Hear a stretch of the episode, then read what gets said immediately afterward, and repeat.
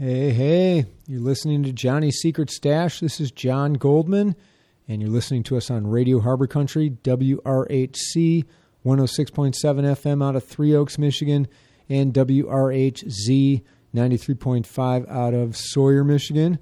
And I'm very fortunate to have the opportunity to speak to Tim Vanderlyn today. Tim is uh, lead guitarist for the band Chester Brown out of uh, Northwest Indiana or um, Indiana area, anyway.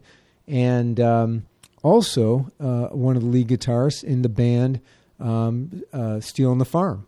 And um, really looking forward to hearing him, uh, getting a chance to hear him talk.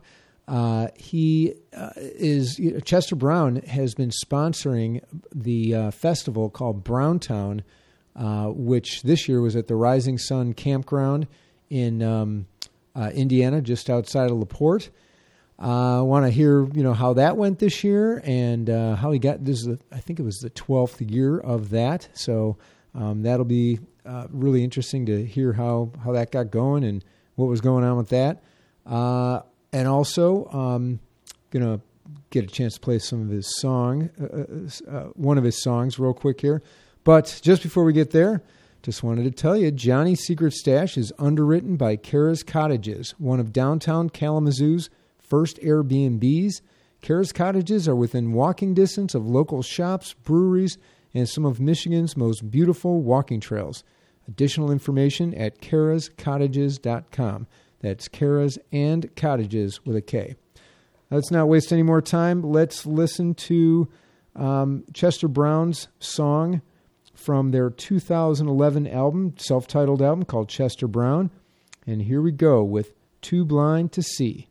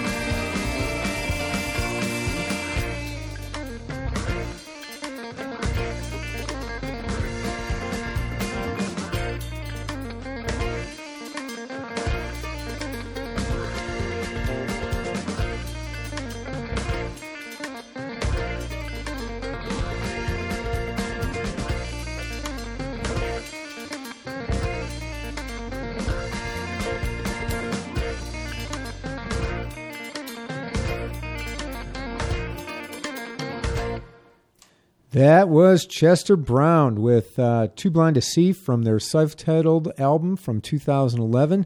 And again, looking forward to talking with Tim Vanderlyn, the uh, one of the lead guitarists for Chester Brown and one of the lead guitarists for Stealing the Farm. Um, and here we go. Okay. Hey, Tim, good to have you on the show. Thanks for coming on. I've got Tim Vanderlyn on the show. Uh, how you doing? Everything everything going good? Yeah, everything is going pretty good. Okay. Uh, you know.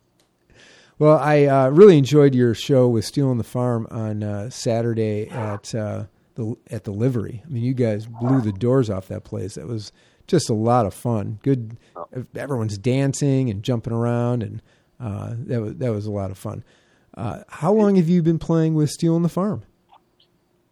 Um, about a little bit over a year, I want to say. So it started somewhere in the the pandemic.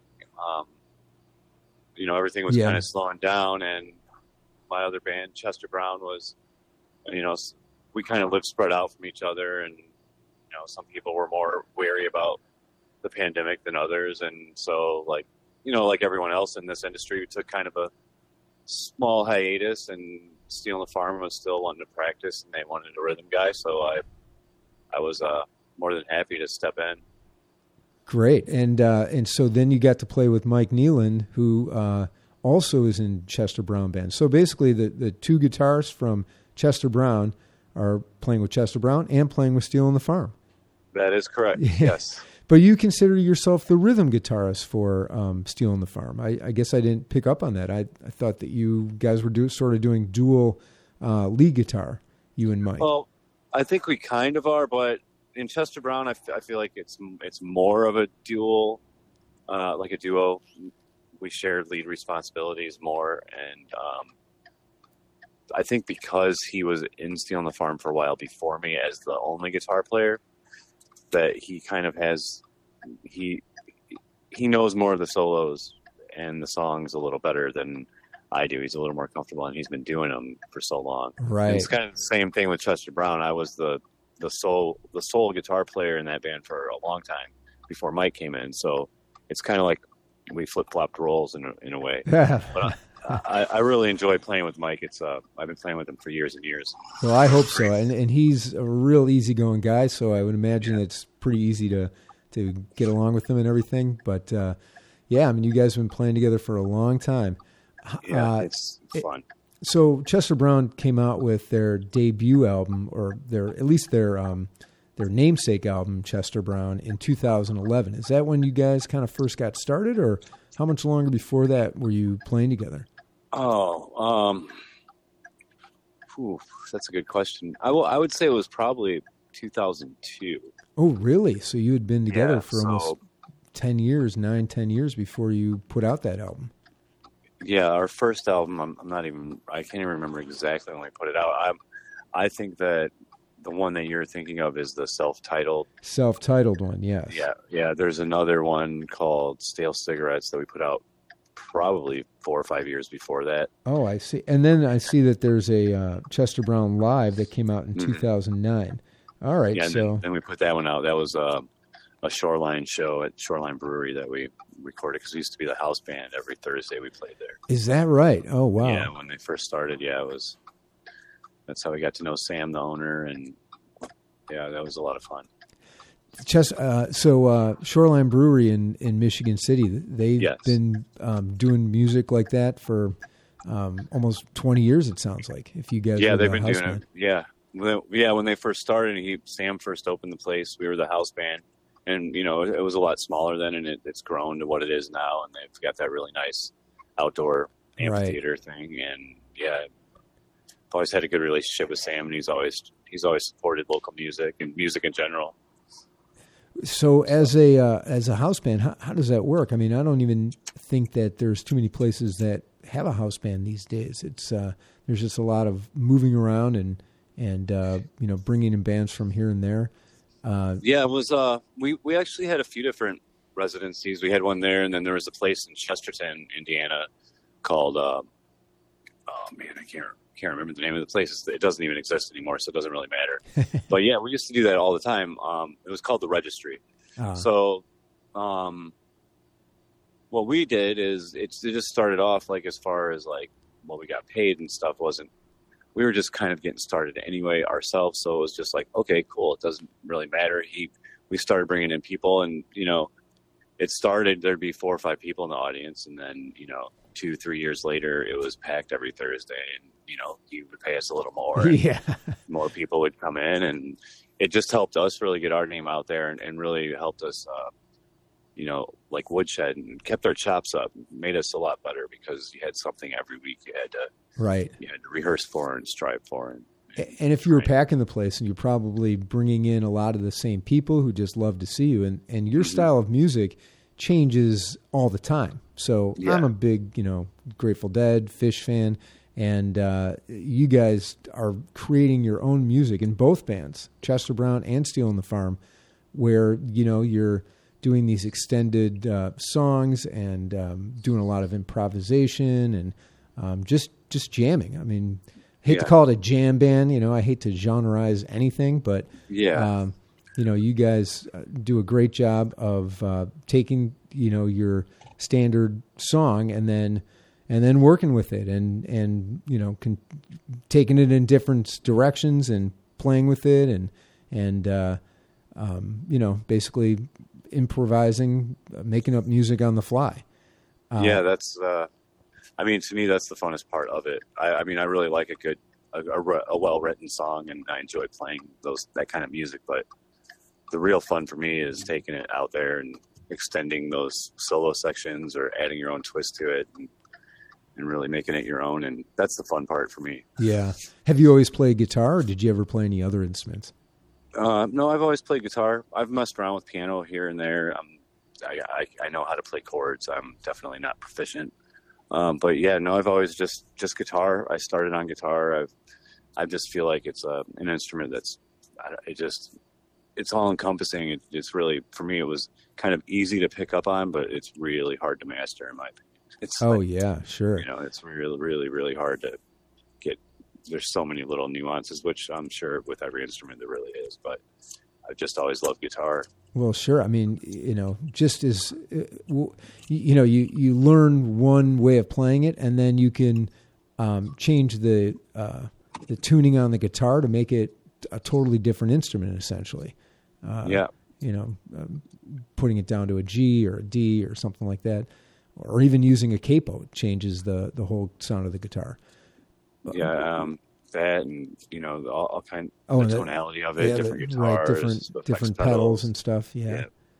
yeah. Uh, what kind of guitar do you play? Um, currently, I go back and forth. I have a Paul Reed Smith Custom 22. It's the floating oh, nice. tremolo one. Uh-huh. Um, I bought that in 2000.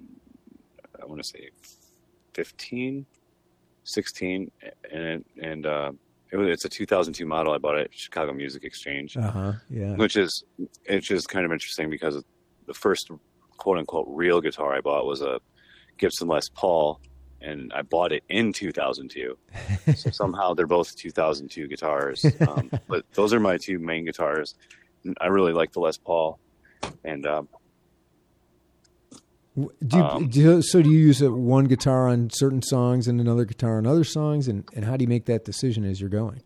Well, I, not generally. Sometimes I'll bring both guitars, but with me to a gig. But most of the time, honestly, it's funny. Me and me and Mike will talk. My and Mike Nealon, yeah, and he'll he'll be like, uh, you know, what guitar are you bringing? Or I'll ask him, and if he's bringing something with single coils, I'll bring my Les Paul with the humbuckers because it has that opposite sound and if he's bringing his Gibson SG, which he's been playing a lot lately, I'll bring my Paul Reed Smith because it's got it's got split coils, so I can get the single coil sound. So we try and keep it to where our tonalities are a little bit different, so it doesn't just blend together. Right. So we generally it depends on what me and Mike talk about. Yeah, right, right. So you don't necessarily have. I mean, it's not like you know some guys just you know are always looking for the next guitar and have a ton of guitars. I mean, look at real Rick Nielsen from uh, Cheap, Cheap Trick. He's just Oh, got yeah. hundreds of guitars, and he's a huge guitar collector. Uh, but you know, other people like you know they they have a big thing about pedals. I have a friend who's uh, uh, just a pedal maniac. He's always getting new pedals and changing up his his uh, pedal board and you know pulling stuff off, putting new stuff on. Uh, do you have you know uh, that kind of of uh, interest in pedals, or what kind of pedal setup do you have? Um, yeah, I, I do. I do. I, I went through that whole phase of getting lots of pedals. Um, I even went through a phase of modding Ibanez pedals to make them 808s, and so I've done my share of that. Um, lately, I've just uh, I've been I, I got uh, a Line Six HX Stomp, mostly for um, uh, I don't know. I, there's a lot of hype about it, and I wanted to kind of. Uh, somebody told me something about like um like modeling amps. You know how Line Six has those modeling amps out where you can get like a blackface sound or a tweed sound or whatever. And it's a it's a great way to figure out what kind of what vein of amp you like. So I got the Line Six pedal because I wanted to do dual delays and I wanted to try out some different effects.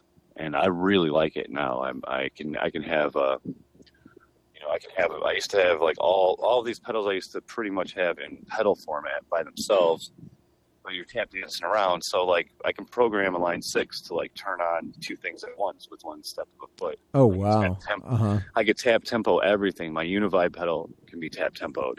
My phaser can be tap tempoed universally. But all, all my delays that I use on it are tap tempoed. So I can just tap the song when we start it, and then no matter what I hit, it's in the tempo I can set for eighths, sixteenths, dotted eighths, quarters, triplets, up to 130, you know, 130 seconds notes. So there's a lot of uh, versatility involved. With Yeah, it. Oh, and an incredible amount of variety. I mean, any Mhm. any new tone is like having a whole different guitar sometimes.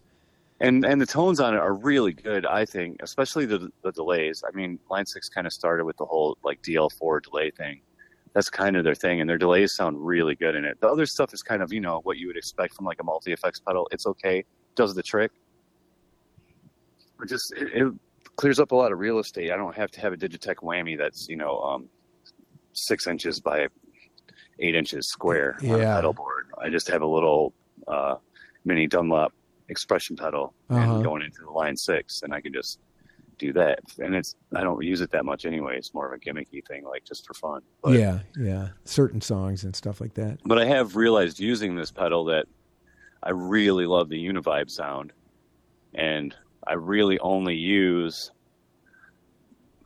the auto-wah on a few songs like Envelope Filter, a Univibe, and then uh, a delay with dotted eights and a delay with quarter notes. So I've been thinking about just trying to find like a really, tonally speaking, a really good pedal for each of those instead of the Line Six. But Well, you know, that, pedals are really they're really expensive. So yeah, yeah, all that variable you know, electric flow and stuff like that. I'm sure it, uh, it you know, it's higher end kind of uh, electronics that are in those kind of things. yeah. Do you uh, do you use uh, you know certain tones more in um, you know songs with Chester Brown than you do with with Stealing the Farm, or uh, vice versa? Yeah, definitely. So stealing the farm, I'm usually always playing the Paul Reed Smith with the coils tapped. There's, a, there's like a push pull pot on my guitar. I just I, it's always on single coil, Uh huh. and it's more of a I don't. It's more of a Stratty Telecaster kind of tone. But with Chester Brown, I can get away with the Les Paul more, and it's more of a meaty like. I, I feel like Chester Brown, my tone is more geared towards leads, and rhythm kind of comes second as far as tonally speaking. And in Stealing the Farm, it seems to be the other way around. Right. I'm dialing my stuff in for like a, a nice rhythm, be like funky rhythm sound, and then the the lead part comes after that. I'll worry about that after I get a good clean tone. Right, right. Well, I know that uh, Marcus Seifert, uh, the the singer and uh, keyboard player from Stealing the Farm, I think he does a lot of the writing for Stealing the Farm. Am I right about Yeah. that, or do you guys? Uh, Yeah, he- okay. He does. He does do a lot. We've written a few songs lately that have been um, kind of all of us. Uh huh. More collaboration. Yeah, and there's a song. There's a song I really like. We we just did called "The Rain." That um, it was an older song that he had written. And Marcus has a songwriting partner, and his name's John, and I cannot remember his last name, but he writes really great songs. He oh, I think John was ago. like an original member of Stealing Yes. the Farm. Yeah. Yes. So there's a lot of songs that him and Marcus wrote together, but this one particular song, I'm pretty sure they wrote together, but they it just never worked out. And then we Marcus brought it to practice one one night, and we all just kind of woodshedded it, and it it's one of my favorite songs we do now. So Oh, Yeah, that's great. How, yeah. how much change did did you guys make to it? You know, what kind of changes did you make to a song like that? Um, I don't know. I don't. I didn't ever remember hearing the song before. So as far as what changes we made to it, we didn't really make any drastic changes. I think it was more vibe and stuff. Like Pat Uh. Conway, the bass player, has more of like a like a hip hop kind of like groove bass line, and you know, we just we changed some stuff up to where we would. Well, you know, instead of going to this chord once and back, let's let's hang on this chord a little longer, or let's you know go back and forth things like that. It didn't really drastically change, but it, it to me it drastically changed the way the whole thing sounded. Right. Do you uh, do any of the writing for Chester Brown? Yeah, I do a lot of the writing for Chester Brown. Oh, Um, okay. Probably probably like um I don't between me and my brother Nate who plays keyboards, it's probably 50-50 or maybe I write a few more, but it all kind of depends on on the year, I guess, but it's it's pretty much 50-50 and then Dominic the bass player is writes some songs too.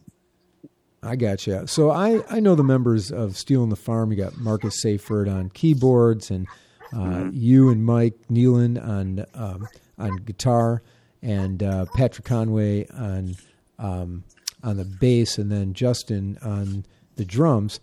I don't know the names. You know, I don't know the members of Chester Brown. So, so your brother uh, Nate is the keyboard player. Yeah, Nate Vanderland's the keyboard player. Uh-huh. And then Tony DeLumo is the drummer. Okay. um, uh, and then me and Mike on guitars, Yeah. and then um, Dominic Pugliese is the bass player.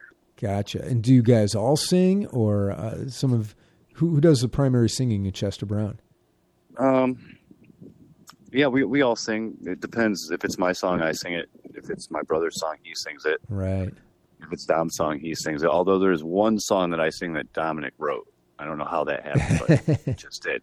But um, yeah, we all take turns, and I would say, depending on the set list, sometimes the set list is majority Nate's songs, and sometimes the set list is majority my songs. So it just kind of depends. I, I guess on any night you come, you might not know who the lead singer is per se, Right. because That's cool. one night it might seem like it's Nate, and one night it might seem like it's me. Yeah. How long have, the, uh, have all you guys in Chester Brown been playing together? Is it the same lineup from the beginning? Um, not exactly. No, so it was. Uh, it's been me and Dominic, the bass player, since the beginning, since Uh-huh. before Chester Brown, since like 1997. Oh yeah, really? What did you Yeah, guys call I- yourself back then? The Bridge. The Bridge. All right, that's a good one. I think the other guitar player at the time, I think he might have got it from like you know the James Brown song. Uh-huh. Yeah. So Take me to the bridge. yeah. Um. So, um, it was me. I actually met the guitar player who was playing with Dominic and uh, uh, another drummer. His name was Max Danella at the time, and I'm, I actually met him at a Phish show. And we were jamming guitars, and he's like, "We." I'm like, "Oh, you're from Chesterton? Yeah, so am I. Oh, no shit, we should jam when we get home." So we did, and that's how I met Dominic. And those other two guys went their own way, and then me and Dominic have stuck together. And then my brother came along, like right after that, maybe '99, early Uh-huh. 2000. What was your brother And- doing before that? Playing in another band? Nothing. or He, he no. learning- He was like, yeah. He said, he said, uh, I want to learn how to play guitar, and I'm like, man, don't learn how to play guitar. Everybody plays guitar. I'm like, learn how to play keyboard or something. Because he just wanted to be in the band. Are you the older time. brother? Who? Yeah. Who's older? Yeah. I'm the older brother, so he was only like 20 at the time, maybe 19 or 20, and I'm like, play keyboard. So I bought a keyboard, and this is always funny in our circles because he would come to practice. At that time, we were practicing like twice a week, and he was so awful that we would make him wear headphones to his keyboard because he was learning it like while Uh. we're practicing. Yeah. Yeah. And then, you know, after a while, we're like, man, maybe we should let's see what Nate's doing. He's over there jamming. We're not even hearing what he's doing. And then slowly but surely, he just stopped wearing the headphones and Wow. started writing songs. And so he kind of, we all kind of learned in that band together. To me, that's what makes it unique is we were all kind of just learning how to play our instruments when we Sure. started the band. Well, that's kind of how Grateful Dead worked. I mean, you know, Jerry certainly mm-hmm. knew how to play, and I think Right. Phil was a good player, but you know, Bobby kind of just figured it out as he was going along. I think they were even going to throw him out of the band at some point. And, yeah. I, I think Phil was like a trumpet player or something. He didn't even play bass. Oh, yeah. I think he was like a classical player before he Yeah. Started. yeah, or violin or something. And Jerry Yeah. was like, "Well, bass has got four strings. How hard could it be?" You know, Right. So, and now it's Phil Lesh. I mean, damn. Yeah, yeah. Uh, so, um, that's pretty amazing that your brother Nate uh, hadn't even played. Had he not played piano prior to um, starting to play with the band, and, and it, when he was twenty years old, had he taken any kind of lessons on piano or any music lessons? No, Wow, that's pretty good. I mean, I've taken all kinds of music lessons, and I can't get anything going. he, he just st- sat in front of the keyboards and started playing, and next thing you know, he's a rock star. That's pretty good. yeah, yeah, yeah. It's maybe uh, like uh, Waz from Freak Johnson might have showed him a few things. You know, just people around would show him a few things. here and Sure. Um, Yeah. I know he's like bought books and stuff, and back then there was no real internet or YouTube, so it was all just books or word of mouth or people showing you a few things here and there. Yeah, it was the early, early days of uh, Mhm. not even internet, but like sort of maybe email. Like Yeah. they. I think the first computers came out like you know end of the end of the nineties or middle Yeah, of the nineties old. Yeah. It was still the old dial-up. I'm going to get on the internet, but I'm going to walk away for 45 minutes until it gets on. That's right. That noise that used to happen, yeah, yeah, yeah, like three bits per second. yeah. That was yeah. uh, those were the days. That's for sure. Well, how long? Uh, when did you learn how to play guitar, or is that and is that the first instrument that you learned how to play? Yeah, that is. Um, I remember when I was a kid, I took piano lessons. and It didn't last very long. I wanted to be yeah. outside, Right. but um, then like in late elementary school, I played saxophone for a little while, but then Uh-huh. I didn't play it for years. It wasn't until probably like a little bit after high school. I had a really good friend. My brother's best friend when I had just graduated was uh, Tim Dishman. He was a really good bass player. He's actually played with Alan Jackson and stuff. He lives in Nashville now Oh wow. but he he taught me. I was like, man, Tim, you got to because he was a really good like bluegrass Oh acoustic yeah. player and bluegrass Uh-huh. upright bass player, and uh, so when he'd come over to hang out with my brother, I I had this old guitar I borrowed from a friend, old crappy acoustic, and I'm like, Tim, show me some stuff. Just show him. So he'd show me, you know. The typical cowboy chords, G, C, D, and he'd be like, "Just practice this." And then he'd come back. I'd be like, "I got this." He's like, "Okay, then now do this." And so that's kind of how I started. Wow. Okay. There you go. And you got started pretty late too. I mean, some guys, Yeah. you know, they get started in their junior high and stuff, and and just uh, start forming bands. Uh, wh- what was the first band that you were in? Um, the Bridge. Oh, okay. Was the one right before Chester Brown, and then Yeah, yeah. really Chester Brown right after that. I got you. Uh-huh. So that's uh, um, pretty pretty low arc. I mean, you you know just kind of stepped into it, and there there you were. What Yeah, what kind of music there were you was a- guys playing with the bridge? Um, Covering the same stuff? kind of stuff. Yeah, we were more like, I think more just out of, uh, like, because we weren't good enough to learn cover tunes. We weren't. We were writing Ah. our own stuff. Oh, you know? cool! Like, yeah, you're just just playing music, So- just getting up there and just yeah. So with, with the bridge, we were like, we were just writing our own songs. I I don't even think we really, we didn't even really know what we were doing. We were just like, well, that sounds cool. Let's do that again, and just practiced our own stuff. And uh, I mean, Did you guys play like- out as the bridge? Did you we did, gigs? we did, Yeah. we did a few after after a couple of years. We started like playing backyard parties and then you know little tiny dive bars here and there around Northwest Indiana, and and you know just kept playing. Chester Brown pretty much got started playing. It's Gastro 49 now, but it used to be the Coach Light, and we would play every Sunday. So at that time, we were for a while we were playing every Sunday there, and then every Thursday at Shoreline. Uh huh. Wow. And uh, so Whatever happened to the uh, the house band kind of idea, where uh, you know you can you knew that you could see the same band every every night of the week or something like that, or I- I don't a know. I particular always- night of the week. I always kind of liked that. Like with us, what happened was we tried to do something a, a while later where it was like the first Friday of every month or something, but people forget. Uh-huh. So we found that if you just do it like if it's every Thursday or every Friday or whatever, people remember, oh, wait, today's Thursday. yeah, You know, this band's playing down at this bar. It's every Thursday. So they, you build up more of a following. I don't know. I think, I don't know. I don't know what it is. There's so much competition with entertainment where you don't even have to leave your house anymore. right, right. That's So- right. There's so much content out there in Yeah. all different forms. I was thinking about that the same thing the other day. Like, you know, remember you, if you wanted to go see a movie, you had to go to a movie theater, and Mm-hmm. uh, you know there was a limited kind of. Now it's like, what do you even say? Like, oh, I'm going. To, I'm going to watch a movie on my phone or on my, you know, Yeah. TV or computer. And is it a movie? Is it just you know some video with audio with it? I mean, you know, there's documentaries. Uh, There's there's sort of no straight up format these days. There, there's remnants, you know. There's certainly you know Hollywood, Hollywood's making movies, but uh, there's so many different types of content that uh, it's hard to even you know go around calling stuff like that. It's, uh, well, you know what I was thinking there there is a band uh, Mr. Blotto uh, has a regular Tuesday night um, thing at Reggie's Oh, yeah. in Chicago, They do. Tipsy Tuesdays, and so that kind of a house band situation where you yeah, know everyone no, knows that they but you know they're they are like you in the sense that they've got their um, their uh, uh, you know collection of songs and then they'll play those songs and then take it to the next level with a lot of improvisation and and uh, you know just just fun little things going on in the middle of a song just making it up as they go along or, or at least you know go off in different directions from a song These guys are great. They were a big They are. influence on on us. On Oh, is that right? Brown, Yeah, I Oh, mean- huge. They were like uh, this girl that Mark Haig, the guitar player, was dating at the time, was from our hometown.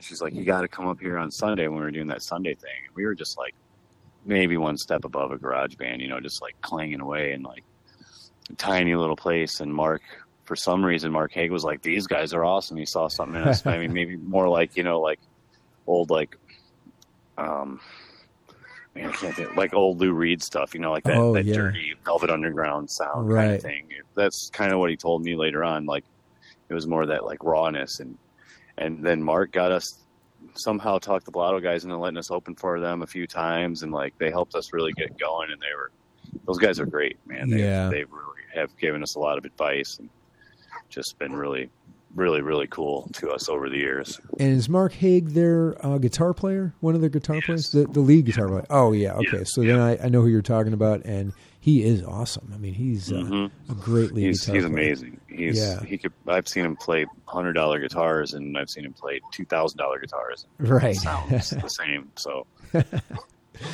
So that kind of yeah, defeats he's, some. he's really good. Yeah, yeah.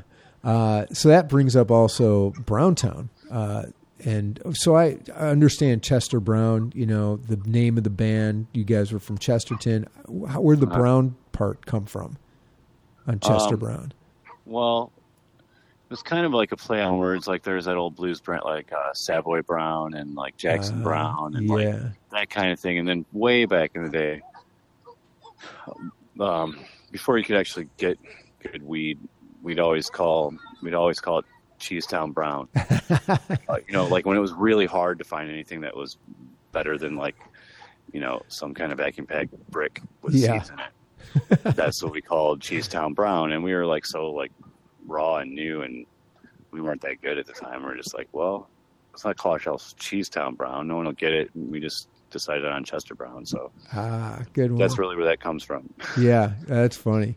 Uh, and then um, you guys had your first festival that you that you got behind. Uh, what in 2010? Is that the first year for Browntown? I think it was, yeah, 2009 or 10. And so you guys went from being, you know, a house band and getting gigs here and there. How did you decide that you were going to put together a whole festival with multiple bands and, you know, take like that production side of things? Um, well, there's a backstory too. My brother, right out of high school, actually both of us, but he started working at, at a steel mill at Midwest Steel at the time.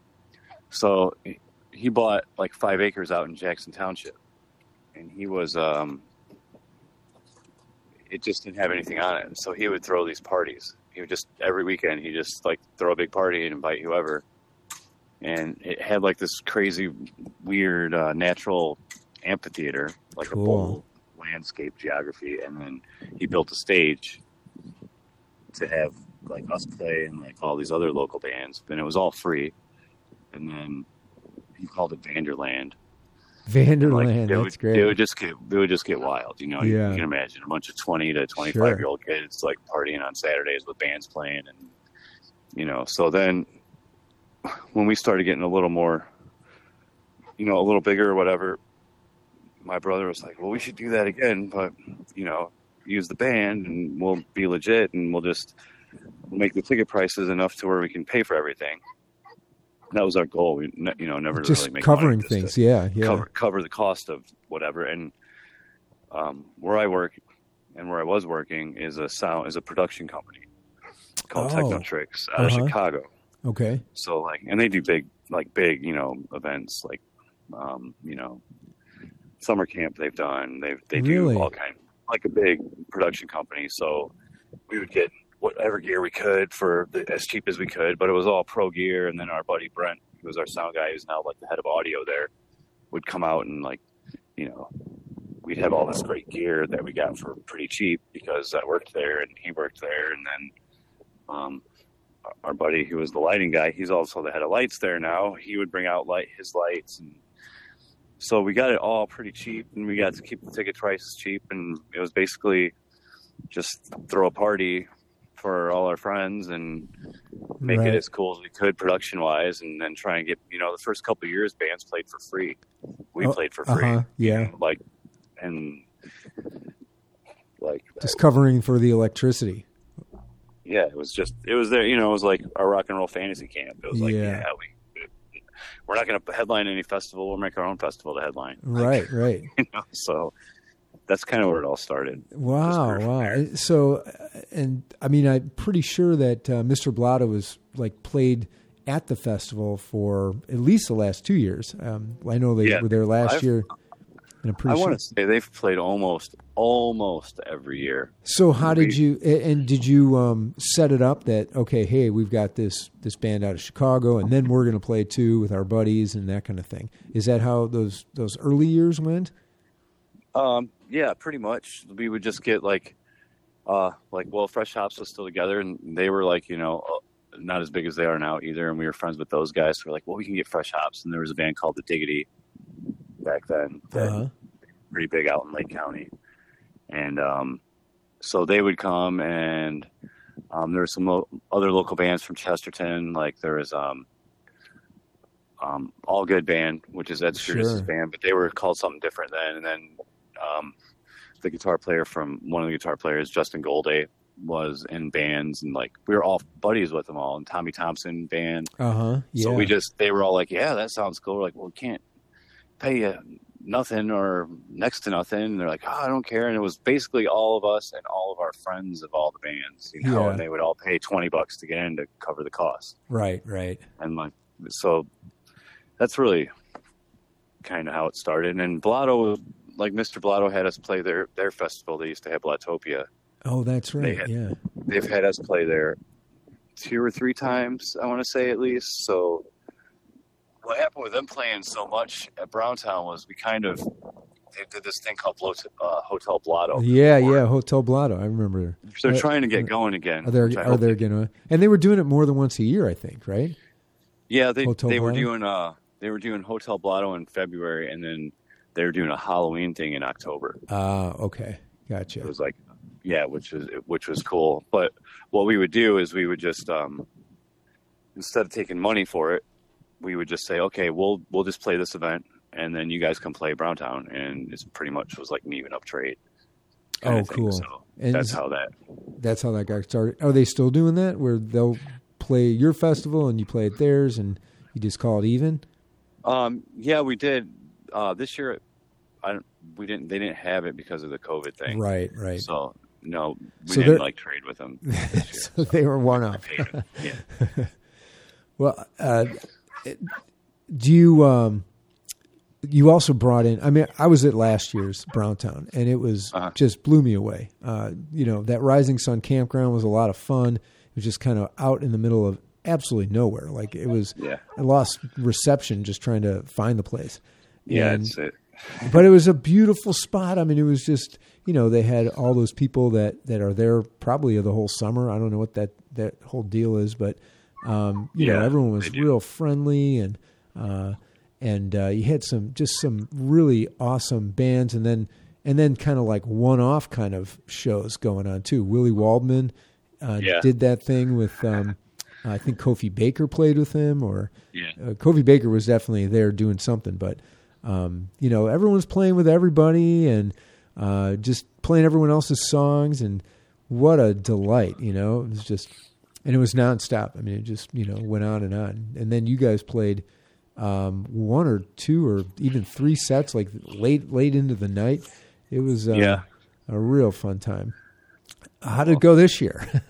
It went. It went. Uh, I think it went better than last year, personally. ah, and uh, it was uh yeah it was good the, the turnout was probably just a little bit more people and um yeah this year compared to last year I, I i enjoyed more and i thought that from the feedback i've gotten everyone said all the bands played really well and and um, I thought all the bands played awesome, and I thought we even played good. I was like, man, this was it was a really good, was a really good one. It was one of my favorite ones in the last couple of years for sure. Well, Marcus told me that every year it gets better and better. That uh, Yeah.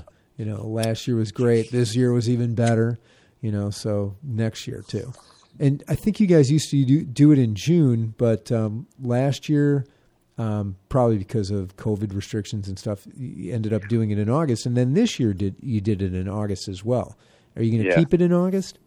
I don't, I don't know. Okay. Um, we haven't decided, but I always like doing it in June. We always historically did it on Father's Day weekend, um, which was usually the weekend, and most most of that was because we were doing it different dates. And for I, I would guess four or five years in a row, it stormed. I mean, rained and stormed the whole weekend. Oh, geez. So we like, I think we pretty much got like on Farmer's Almanac and was like, okay, let's pick the weekend that has the least amount of rain, and that's Ah. what we came up with, and we've been blessed with pretty good weather ever since. So we might go back to that. This year we did pick August only because we didn't know what was going on with COVID, and we were like, well, Right. it probably might be safer to put it later than earlier, just in case. right. So And I'm, it I'm seems not, like I'm not sure. seems like the Rising Sun campground people were very receptive to it too. I, I think they it was that their permanent stage that they have there, Yeah, it is. It is. Um, so they're They- having they music pretty frequently also, and uh, it was probably no big deal to to expand it and just allow you guys to take over the, the area like that. Yeah, yeah, they were they were real good about it, and they, they did some they did some extra work on it too before we started doing it there. Like they're you know Uh-huh. just made sure everything was safer and any like deck that was rotten they replaced it and did some little work to it.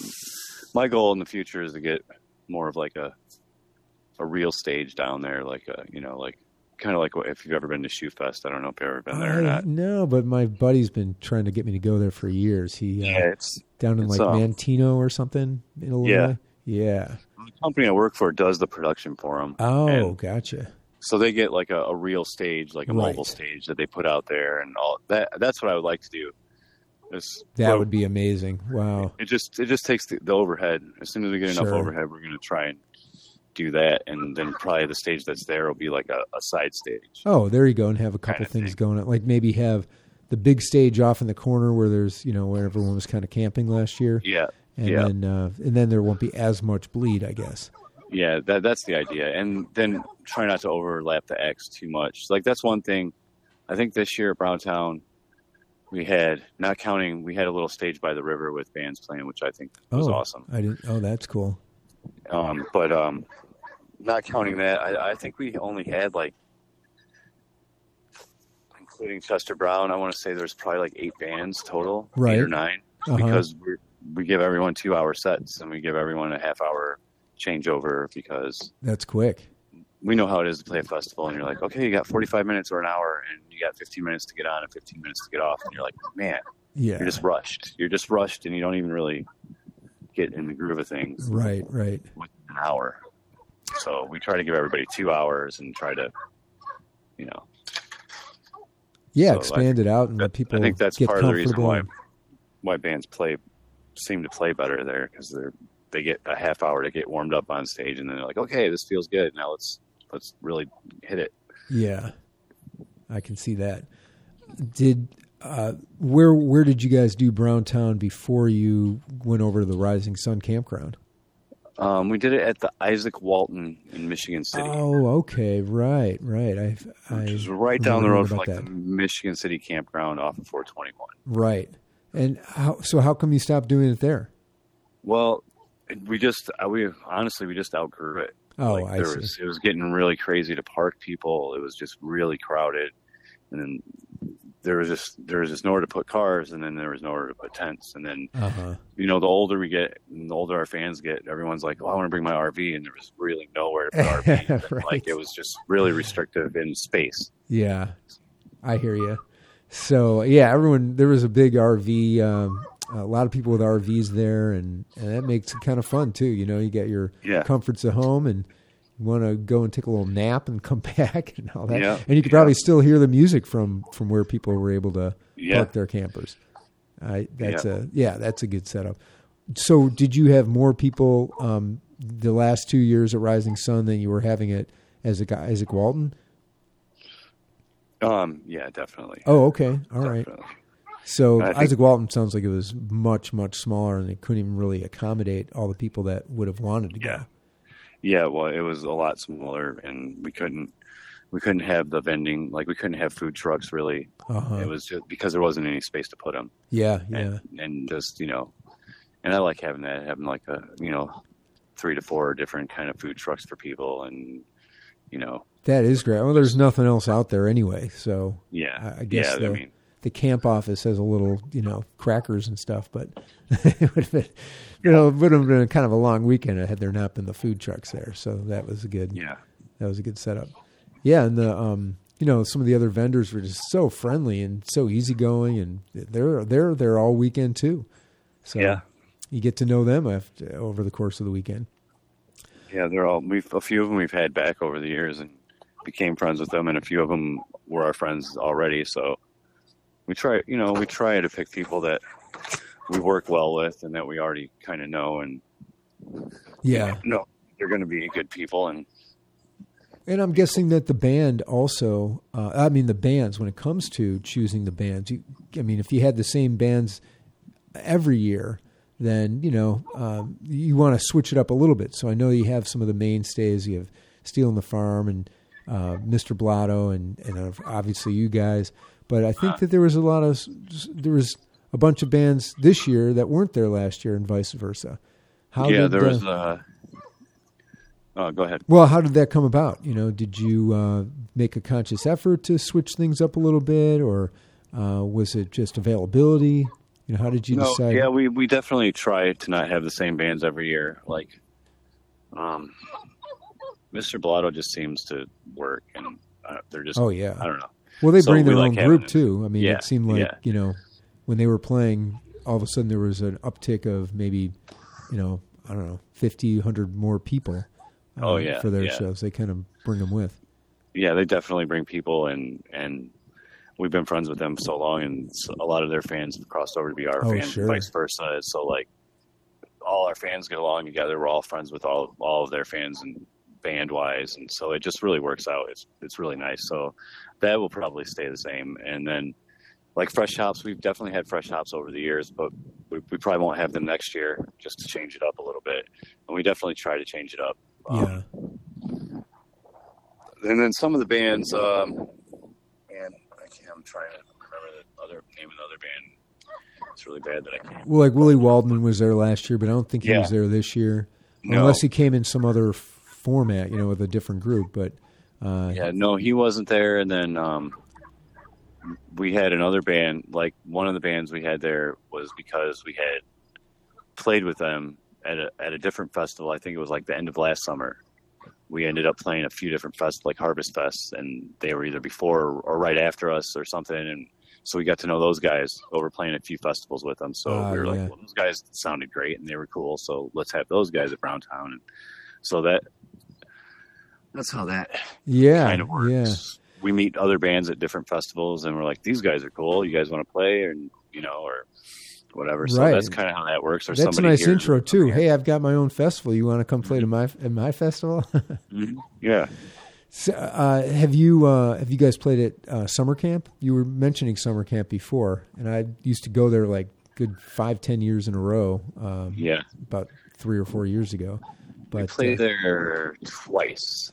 I can't remember what years. I think one year was 2010, and maybe then 2012. We've, we've played there twice. before. cool, yeah, it's uh, that's really a fun one too. Um, but that's like Memorial Day weekend, and uh, one year it was freezing cold.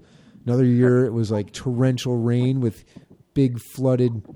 You had to like wade through the water to get from uh, you know one stage to another, and then another year it was just so hot that you know just you could barely move. It was just just sticky and hot. So it's uh, it's a funky changeover time for sure. When in uh, Memorial Day weekend, anything could happen on Memorial Day weekend.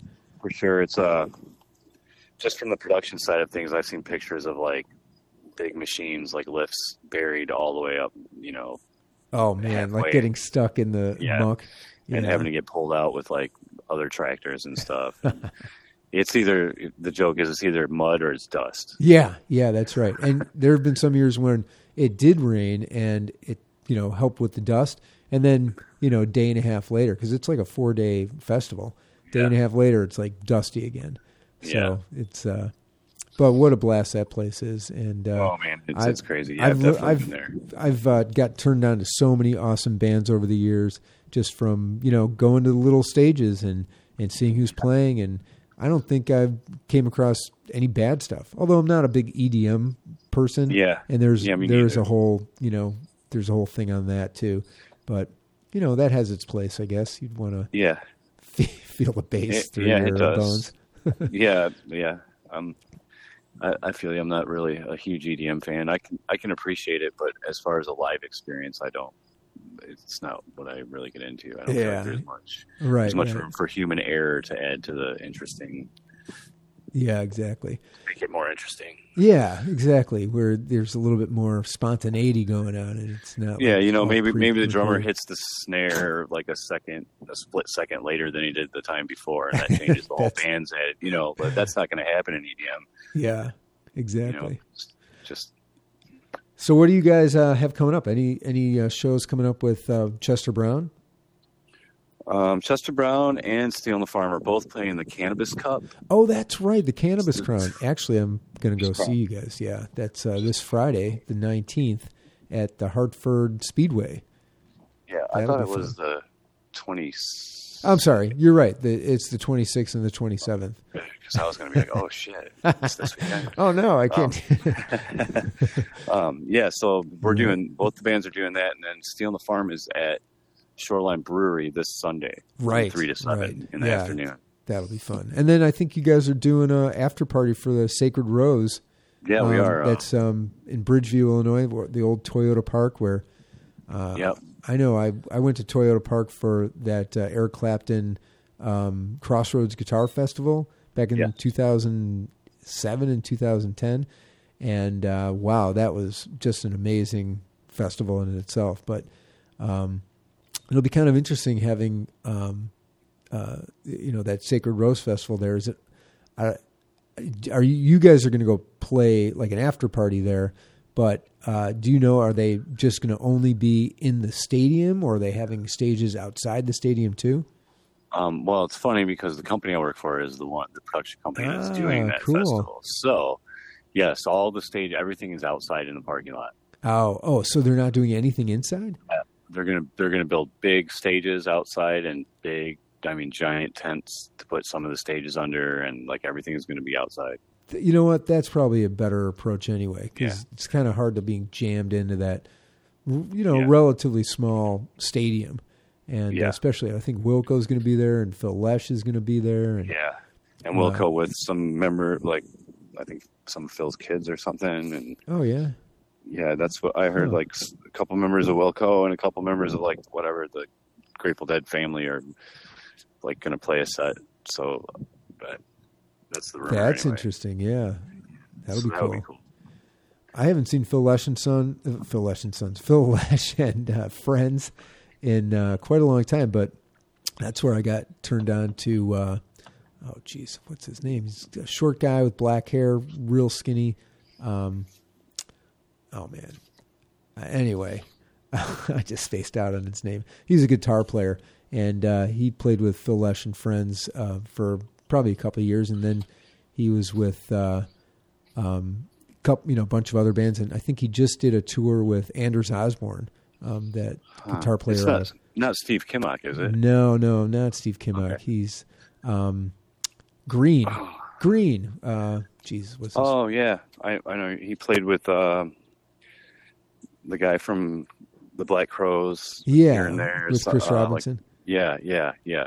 They did like a summer camp thing or a lock-in thing one year too. Those two guys. yeah, yeah. Yeah. Um, can't remember I- his name I'm either. spacing out on his name, but uh, he uh, he's an unbelievable guitar player, and um, yeah, uh, he he looked like he was about 15 years old when he played with Phil Lesh and friends, but uh, he's uh, he's got now now he's got a gray beard and kids, and so he's he looks his age now, but.